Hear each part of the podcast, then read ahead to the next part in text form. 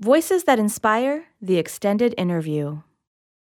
My name is James Cocke, and I've always been teased about my last name and mispronounced teachers and everything. It's C O C K E. And uh, I'm a wannabe artist, and uh, I took up painting uh, Father's Day of this year, and I've gone crazy like a painting fool because I have the end stage glaucoma.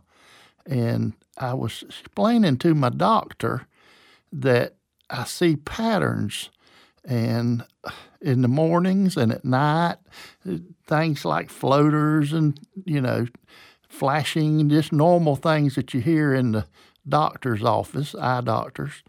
And uh, I explained to him what I what I'm seeing, and he said, "Well, that's normal for end stage glaucoma." And uh, so I had my wife on Father's Day get me some paint and some canvases and whatnot, and I painted what I see, and he explained to me that it's brain oriented.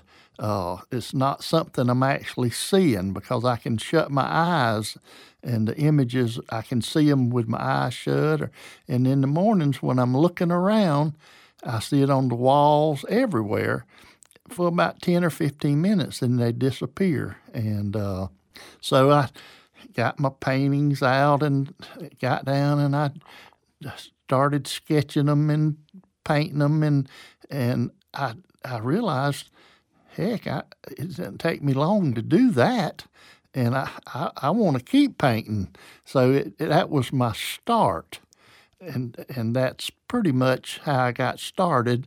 And I see different things at night, and I see things in the middle of the night, and uh, when I wake up and uh, have to use the restroom or something, then I I'll see these different flashings and whatnot. But so it didn't take me long to realize I, I I'll be a short term artist if if I just paint that because I wanted to paint more and uh, I've gone crazy.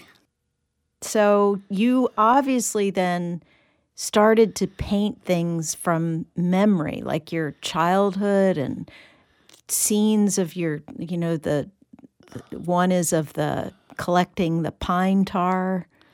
You've got different images that must come from a different time in your life. Absolutely.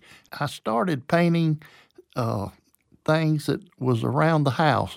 Being 70 years old, and uh, I've inherited things from my parents and grandparents, and we've moved. Poor people move more than other people, and and we're unlike other people. We've never thrown anything away. We always move and never have garage sales or anything like that. So it was so easy to find objects like an old uh, moonshine jug that was came from the uh, other side of the family and uh, this and that. I, old flue covers that went over the fireplace uh, and I could just name hundreds of items that I had. And then I thought, well, I want to do some more things and I wanted to do some scenes. And I didn't know what I was doing, so I was just a self taught and I'm still learning. Uh, and uh, they say you can't teach an old dog a new trick. Well, I, I'm trying, and it. I started with these little 11 by 14 canvases because I can just pick them up and hold them right up t- to my face because I'm legally blind in one eye and I, I, can't see anything. It's dark. And my left eye, my doctor actually wrote it down on a piece of paper the other day. He said, uh, I consider you severely disabled with your left eye. He said, but you're just right next to being legally blind in that eye. Uh, he said it's just a real thin line, and he said people don't understand it. Uh, when you're uh, legally blind, you can still see light, you know, and can still move around and around your surroundings. And so that's what I I'm at that stage, and glaucoma is a pressure uh, thing, and I went to the Jacksonville Jaguars team doctor because my doctor referred him to me, and I've been to 10 doctors, and I credit him with saving my left eye, which is now my good eye. And uh, of course, he does see patients other than just the Jacksonville Jaguars. But uh, the bottom line is, my doctor now says that he thinks that as long as I can maintain my health, that I'll be able to see what I can see. And like I say, I credit that to the Jacksonville Jaguars team doctor. So, how long have you been navigating this now? Well, it, it started probably 10 or 15 years ago. I see a lot of things, and it's like looking through a screen door.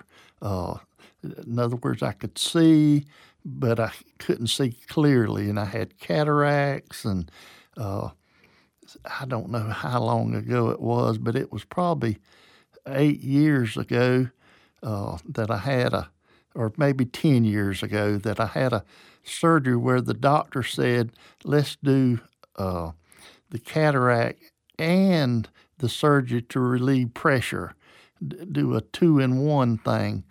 And that didn't go well. And in layman's term, my right eye was snuffed out.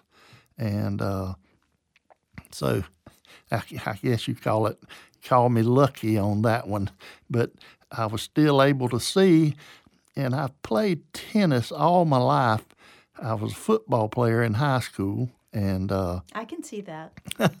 well, I had rheumatic fever when I was twelve, and uh, they said I wouldn't ever play sports again. But when I uh, became a senior in high school, I wanted to play so bad. So uh, I went out for the football team, and he that coach did everything he could to kill us, but uh, but I lived through it. And at the end of the season, the coach said, "Every athlete that plays with me has to do two sports."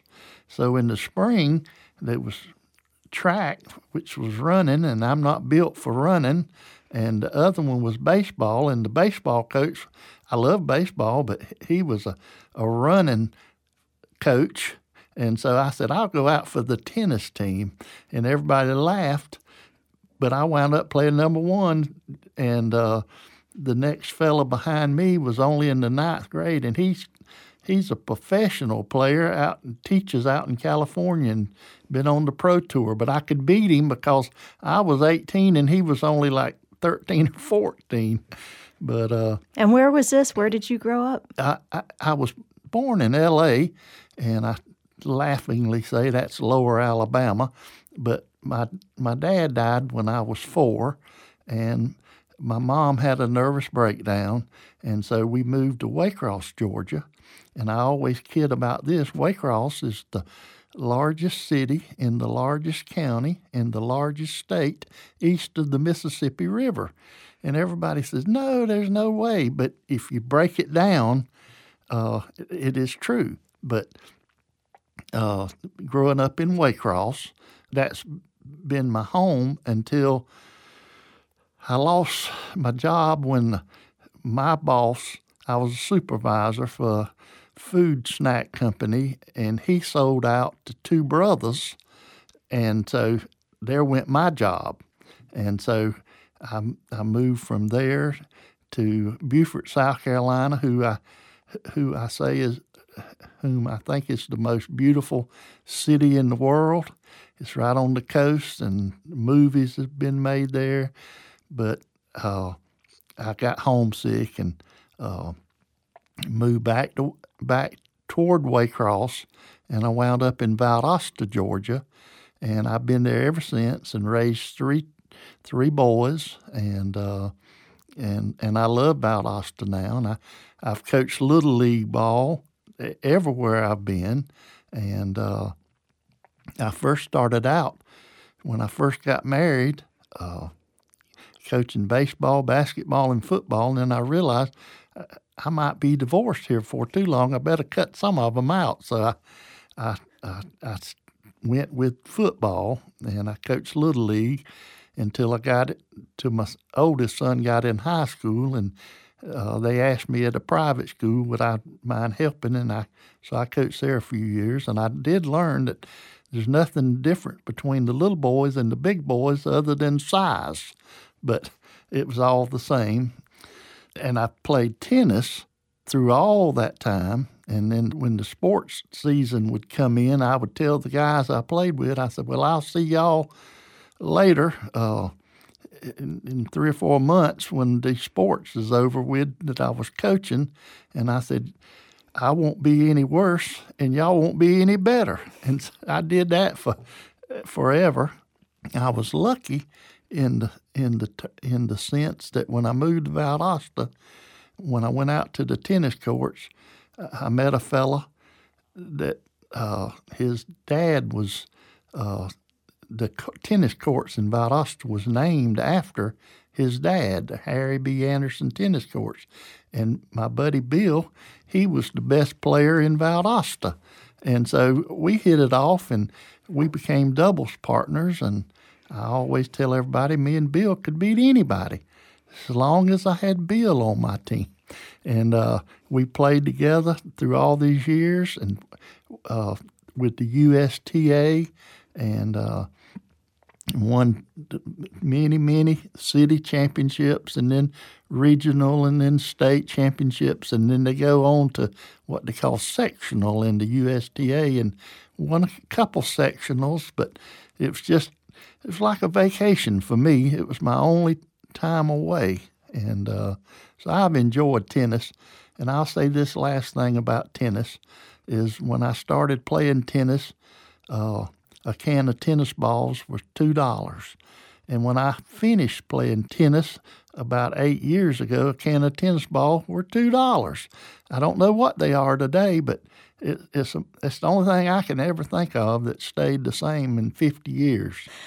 Well, that is quite a story. You must be well known then in your community. Well, I, I know some folks, and uh, but and I, the last twenty five years of my my working career, I was an uh, in-home air conditioning salesperson, and uh, so I, I, get I, it was a wonderful job. I wish I'd had it my whole life because I'd go into uh, somebody's home and they'd want to show me their stuff, you know, and I was always proud to see all that stuff. So I've seen them just collections, and uh, you just wouldn't believe what all I've seen, and uh, so it, it was not a hard job physically, and uh, and I've always loved you know meeting people and and and dealing with people, and uh, but then when the glaucoma hit me, uh, I had to shut down because I couldn't drive to work, especially on rainy days or foggy days or just darker days, because glaucoma, with my vision, light is the key. If if if I look in a box in a in a room that's got real decorative Christmas ornaments, well, all I see is a black hole.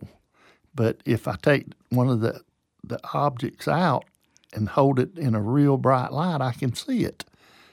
So when you're painting, when you when you're picking an object, do you hold the object up close to you or are you going by feel? How do you figure out how to paint something? I put them in front of me. I, I paint on a card table that I had as a child. And uh, I just put the object in front of me. Now, a lot of times I may pick an item off a TV. Uh, you know, I've, I've painted so many things in this short time I don't like new movies because I can't see their lips and I can't, you know, they might go in a room and I can't see. It's just a dark room. But the old westerns and the old movies, I just about know what they're going to say before they say them, so I can keep up with them. But I can stop a like a, a western movie and I see a scene I like and I'll just pause it and I'll take a picture of it and then I'll uh, go into my little art room. We call it the junk room. That it was but now I call it the studio, which is funny. But uh, I'll take that picture on my phone and I'll blow it up as big as I can get it, and I'll hold the phone right up to my face, and I'll hold the thing with one hand, and I'll paint with the other. And uh, one thing about painting is, uh, if I paint something, I can just, if I don't like it, I just paint over it. Or if I, what kind of paint do you use? I use acrylic. And I think the Lord looked after me on that because when I went to my eye doctor and he said, You're painting? And I said, Yes. And uh, he said, What kind are you using? I said, Acrylic. He said, Oh, goodness. He said, I was afraid you was going to say oil because that oil is terrible for your eyes. Well, I didn't know that. I just had my wife go to the store and get some paint, and she just picked out acrylic. And, uh, and I, I, didn't know anything about how to do backgrounds and all that, but I, you know, I picked it up and learning. And uh, well, I, I see a theme here. I see a theme. You know, you decided tennis was the game you loved, and you went all in. You went all in, and then when you like started having this images that you wanted to paint, you've gone all into painting. Doesn't sound like you go halfway on things. Well, I'll say this. I, even when I lost an eye, I went to the tennis courts and tried to play with my buddies, and uh, it was just so hard. And finally, one day, the doctor told me, he said, James, he said, he put his hand up about six inches away from a wall. He said, You see my hand here? And you see the depth perception? Uh, I said, Yes. He said, Well, depth perception takes about four years for an eye to adjust, somebody with one eye. He said, but on a moving object, you'll never catch up with it. So with that, I just said, that's it. You know, I'm not going to give it up. I had to. Yeah. So I want to know where does this drive come from? You know, it sounds like you've had this drive in your life. Where where does it come from? And and blindness is not going to slow you down. Well, I'll, I guess the best way to say it is when I I've been active in sports, and I was a Special Olympics coach with a school that I worked at for seven years. Everything I did, I, you know, I tried to do my best, and I guess that's just instilled in people. You know, you want to put your best foot forward. But when I came home and just had to turn the keys over to my wife, I couldn't drive anymore. And there's just so much TV you can. I couldn't read anymore. I was an avid reader, uh, and when they did the cataract surgery, they take the lens off of your eye, and then they didn't tell me that well, you're going to have to have readers the rest of your life because I could see very good before I had the cataract surgery. So it was like a double whammy, and I'm just sitting there at home, bored out of my gourd. I'm just thinking, what can I do? And I, so I started telling stories, and I uh, did one thing after another, uh, just trying to be busy, but I just couldn't. And I had to retire early on Social Security at age 62. And so now I'm 70, and I'm, uh, when I picked up painting, it just, it was like a, a breath of fresh air. It was just so something to do. And now when I wake up of a morning, uh, if I'm not painting, I'm thinking about what I'm going to paint. So it's and uh, in the middle of the night, I, I wake up and I think, I know what I want to paint tomorrow. And I get my phone out and I'll go to my reminders and I got a voice text and I'll throw that on there. And the next morning, because at 70 years old, I don't know about Alzheimer's and all that kind of stuff, but I know if I don't write it down right then and there, it won't get done. And uh, I guess a lot of people go through that. I, I think that that's pretty common. Yes, I'm even for people not seventy. That's right. I'm sure. so, did you have artists in mind? Did, did did you like art? Had you had any connection to art? Well, my art started when I was young and in school. I guess I didn't follow all the rules and I doodled a lot. And so I did it secretively because I didn't want to get in trouble. But later on in life, uh, well, when I'll say I was 18 or 20, I did some sketching and uh, it was just with a pencil, and uh, I, I, loved it. And uh, but of course, life goes on, and you just can't. And I was so busy, and so for fifty years, you know, went by, and th- then I uh, wanted to, you know, paint a little bit, so I sketched a little bit here and sketched a little bit there, and uh, not the best in the world, but I thought it was pretty good. And when you see real art and what what real artists can do, it's amazing. But uh, I heard somebody that was a disabled painter say that their art might not be great, but it's great to them, you know, and uh, it's according to how you look at it. It's from a perspective. Absolutely. Absolutely. So but you you started painting and then you you found yourself um, how did you find out about entering some of your work into that competition? Well, there's a group. Uh, it's called the Visually Impaired Foundation of Georgia. I was leaving uh, probably doctor number nine out of Atlanta, specialist, and I'm around Macon, Georgia, coming south toward Valdosta, and I get this phone call, and he says, James, I got your number from Doctor So and So in Atlanta, and I'm with the uh, this visual uh, group, and he says, if you qualify with your eyesight, we might could help you with some things, and so he was the nicest fella and come to find out he's legally blind and he and he works for this uh, nonprofit organization.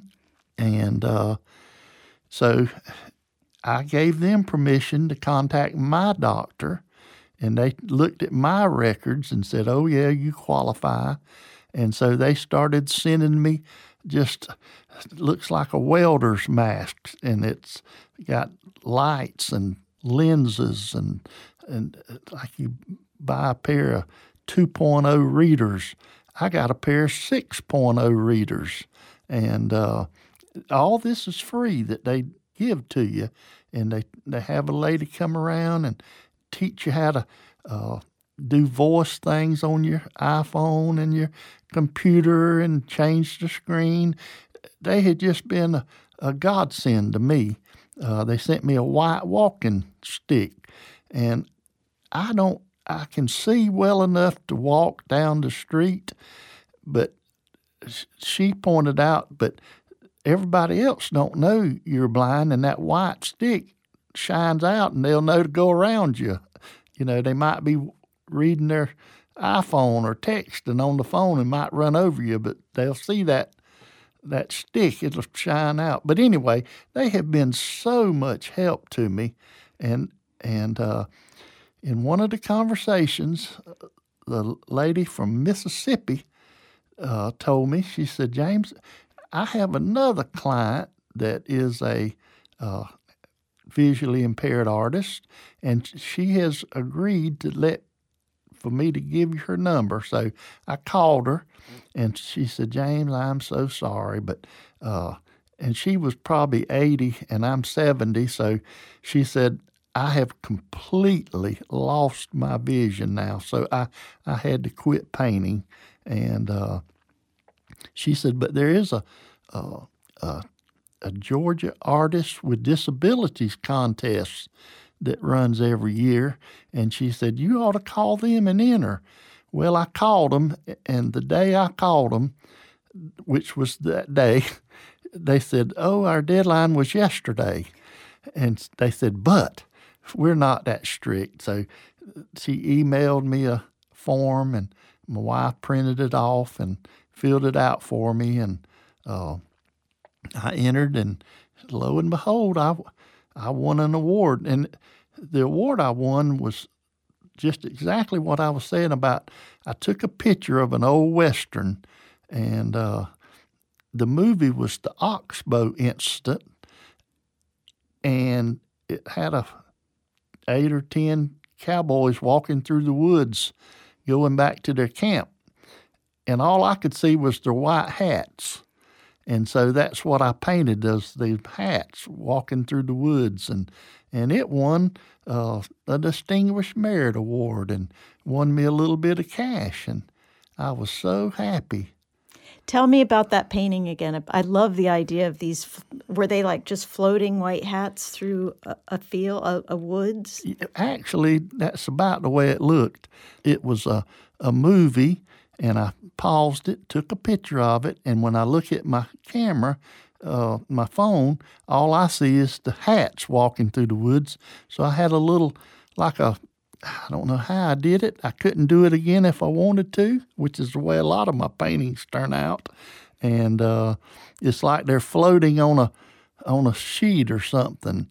And uh, and that's that's how that painting came about. How did it feel to have someone buy one of your pieces of art? I didn't start painting to make money, but it makes you feel good that somebody might like your work. Uh, and uh, and then when somebody compensates you, that's even it's like gravy on top of everything. So what's next? Or you've got some other places to enter some of your art? Well, uh, I'm the lady at a show Saturday was a retired art teacher, and she said, James, do you mind giving me, uh, do you mind if I give you some tips? And I said, absolutely, I'd love some. She said, start painting larger paintings. And so I'm, I'm going to try to start doing some larger paintings. I'm going to try to uh, keep finding uh, places to put my art. And uh, she even mentioned to me that uh, if money was a problem, that I might even try to apply for some grants if I knew somebody that could help me with that. And uh, she, she, said, "There's grants out there," and uh, so I'm I'm just looking for other avenues to sell my art and uh, to help us just get by. I'm, you know, we're not trying to get rich; we're just trying to make it. Absolutely. So through all of this, what, what, what keeps you going? What keeps you inspired? Just having something to do.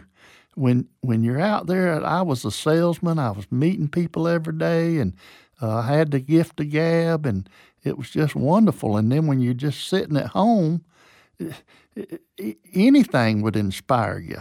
Anything would be a, a light at the end of the tunnel.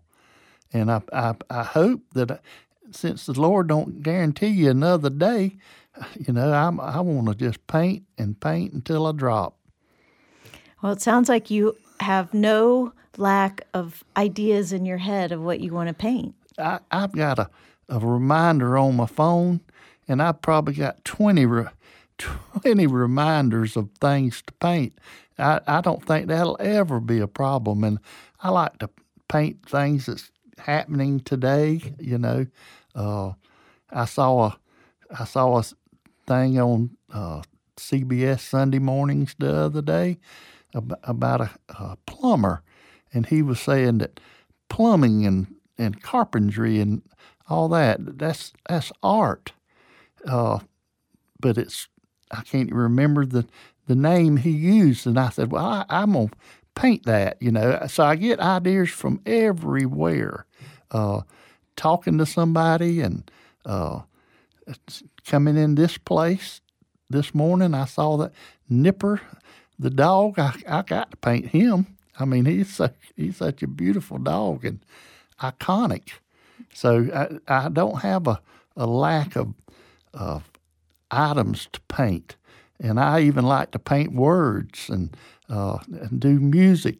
And uh, growing up in the in the early 70s and late 60s. I'm an old rock and roller and I didn't listen to country. And so, but then when I got older, then I listened to an old country song. It was new. So, so I, I, I just, I there's just no end to what I could paint. Now, whether it looks good or not, I can always, if I go outside the lines when I'm painting, I can just paint paint over the outside of the lines with the background color, or I can just take a brush and just start all over again.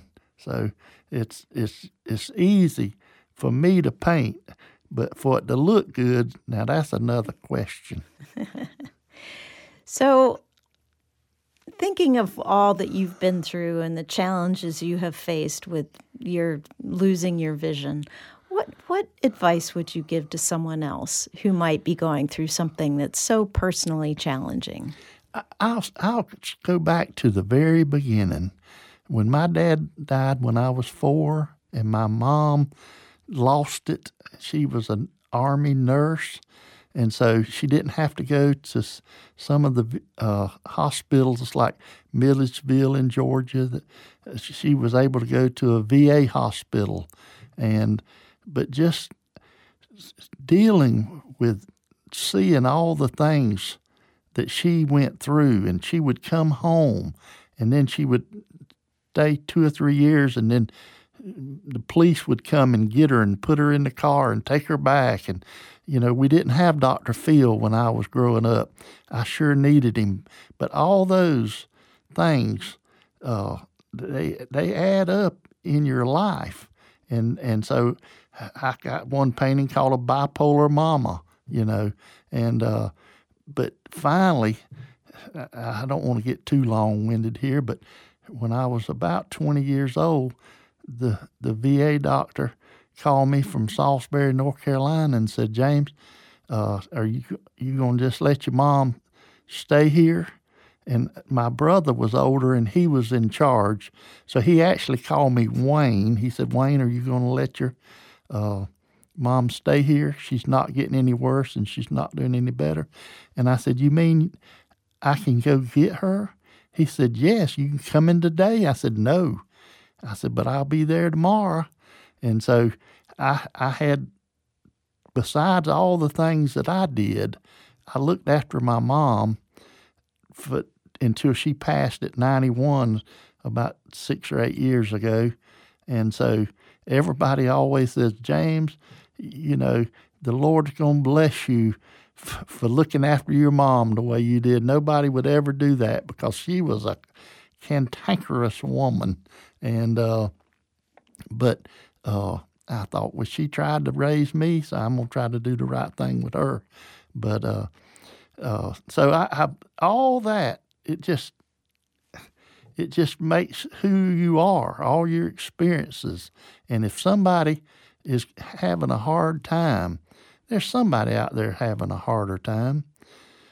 I, I could go on and on here. My my wife, who's my caretaker here, she's got a half sister that's in a in a nursing home in Macon, Georgia. She had a tumor on the stem of her on her spinal cord, and she's been paralyzed. And you know, if you think you've got it bad, you know, just look around you, and uh, you you could be a blessing for somebody, whether whether it's by being a bad person and say, just don't be like that person, or you could be a blessing in some way if if you just keep on keeping on.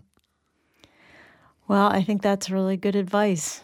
You know, what you, what's the alternative? You, I mean, you can either kind of be a positive influence or a negative one. That's right.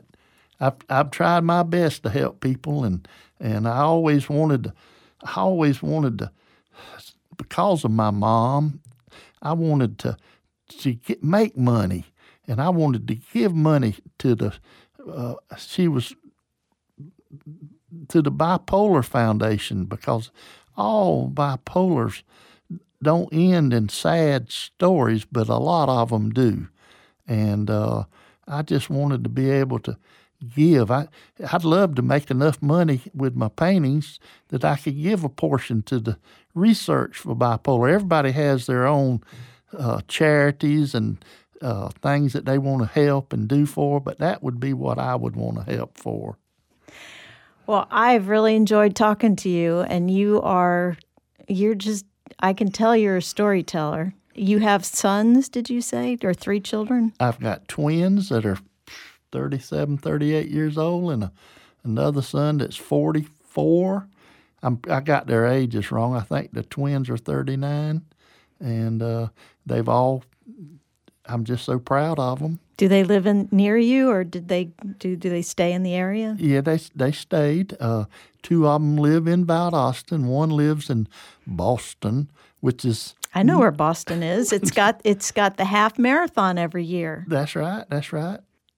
I want to thank you for you and your wife for making the trip down here from Valdosta. It's not it's not close, so thank you for making the the drive. We got an old clunker with a bad transmission, so we we just lucky to be here. My name is James Cocke, and I'm an artist. I'm a new artist, but I'm an artist.